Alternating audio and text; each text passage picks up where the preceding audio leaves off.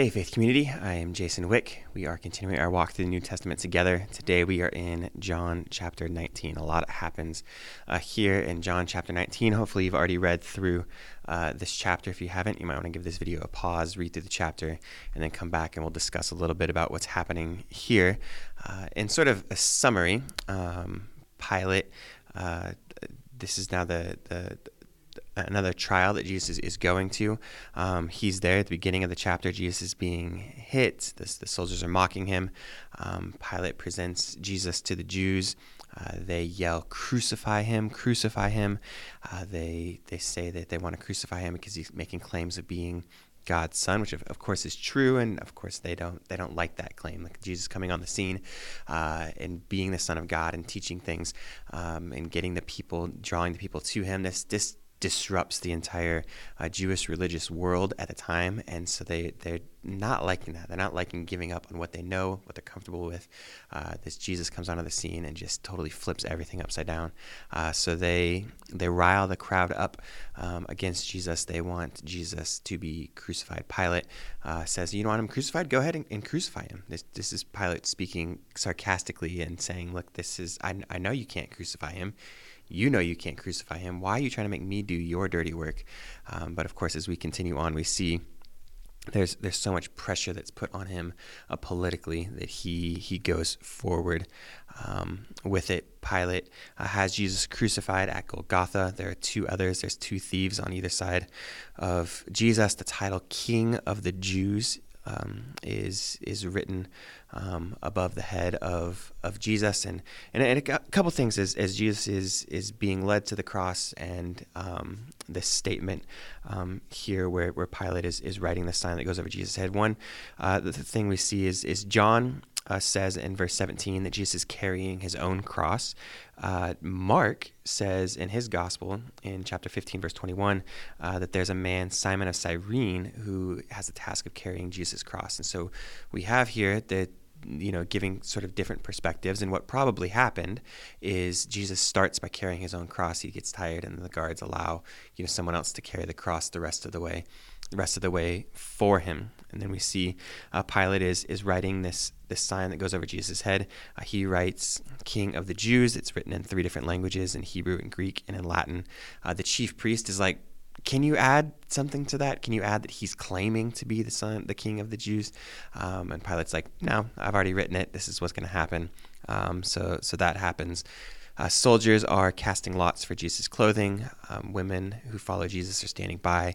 Uh, Jesus then looks at John, his disciple, whom he loves, uh, who's the author of this this gospel of of John and First, Second, Third John in the book of Revelation uh, in our scripture. Jesus looks at John and says, "John, can you take care of, of my mom? Can you take care of of, of who we know is is Mary?" And uh, a couple things that this this.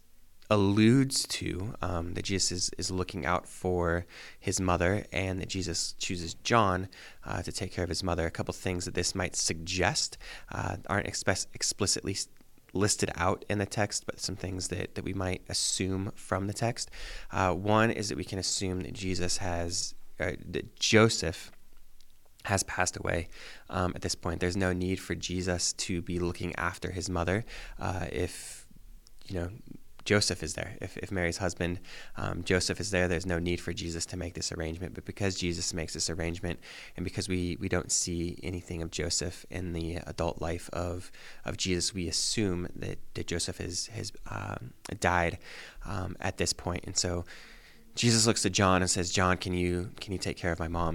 Jesus doesn't look at his brothers uh, to have them take care of his mother. And, and we uh, can... see that that John has a relationship with Jesus. John is a believer in Jesus.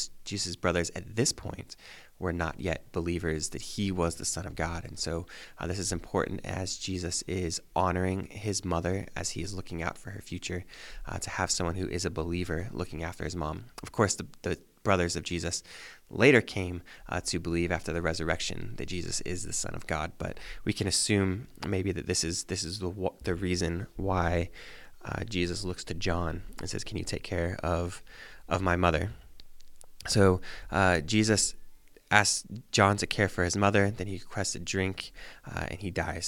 Uh, the Jews ask for the legs of Jesus to be broken. Uh, the guards go and they break the legs of the thief uh, on the cross to the side of Jesus. But when they get to Jesus, they, they marvel and they say, he's already he's already dead. There's no need uh, to break the bones. And this is just to fulfill that Old Testament prophecy, which John alludes to um, here in his chapter. And then the soldier pierces the side of Jesus. Blood and water flow out. Joseph of Arimathea requests Jesus' body, and Nicodemus brings spices. His body is bound and buried in a new tomb in a garden near Golgotha. And one of the things that I want to look at as we as we review this chapter, and you've read this chapter, and we've seen some of those insights, is is what happened on the cross. We know physically what happened, that Jesus, um, you know, said his, his last words. He made arrangements. Uh, he cried out to God, and his he he gave up his his spirits. He died on the cross. But but what happened spiritually on the cross? And and the first thing we need to understand is that that. Sin has incredible consequences. The the reason Jesus died on the cross is because of, of me. The reason Jesus died on the cross is because of, of you. Um, our sin led to the death of Jesus on the cross. This is what had to be done. Romans six twenty-three uh, says, "For the wages of sin is death, but the gift of God is eternal life in Christ Jesus our Lord." The wages for my sin are, are death. A lot of times we like to to belittle our sin. We like to explain our sin away. We like to say it's not that big of a deal.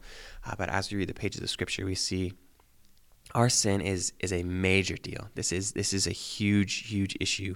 And Romans six twenty-three says the wages of sin is death. The, their ha- death is the payment for for sin. And so when Jesus died, he died for our sins. Uh, First Corinthians fifteen three uh, says, "For I passed on to you as most important what I also received, that Christ died for our sins according to the Scripture." Jesus died for our sins. And so so God the Father charged Jesus with all of our sin when he was on the cross. Second Corinthians five twenty-one says, "He made the one who did not know sin to be sin for us, so that in him we might become the righteousness of God." And so so Christ became that, that sin uh, for us. All the sin was charged um, to him. And God judged the full penalty of our sin when Jesus died. Colossians two fourteen says, "He erased the certificate of debt with its obligations that there was against us and opposed to us, and has taken it away by nailing it to the cross." And so that payment that had to be made uh, for our sin. And Romans six twenty-three says that, that the wages of sin is, is death. And when Jesus was nailed to the cross, uh, he paid the full penalty of that sin. And so what does that mean?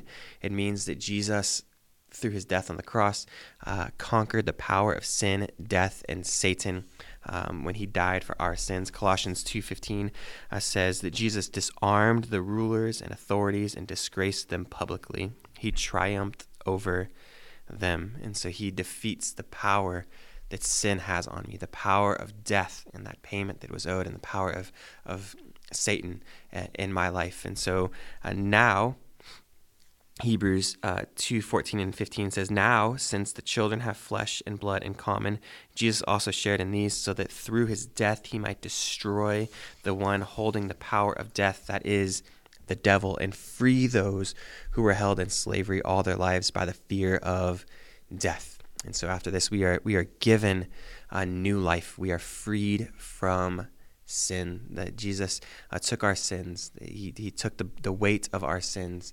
Uh, God judged those sins. Payment was made for those sins. We have been freed uh, from the bondage to those sins, and now we have new life. Galatians two twenty, it says, "I have been crucified." This is Paul talking. "I have been crucified with Christ, and I no longer live, but Christ lives in me. The life I now live in the body, I live by faith in the Son of God, who loved me and gave himself for me." He, Jesus paid the full penalty of our sin. He totally defeated the power of sin. And now because of this, uh, I can live in freedom from my sin, knowing that it's been paid for, uh, knowing that it's been nailed to the cross, and knowing that the bondage has been broken and I have been redeemed by Christ. Also, what happens on the cross is is the righteousness of Christ is imputed onto me. And so I now, uh, God, when he looks at me, he sees the righteousness of Christ. And so this is amazing truths that happen in John chapter nineteen. And of course, John chapter nineteen would not be amazing if it's not followed by uh, the resurrection of Christ. So, so stay tuned with us the next few days as we unpack the resurrection. Thank you so much for joining me today. God bless and have a wonderful day.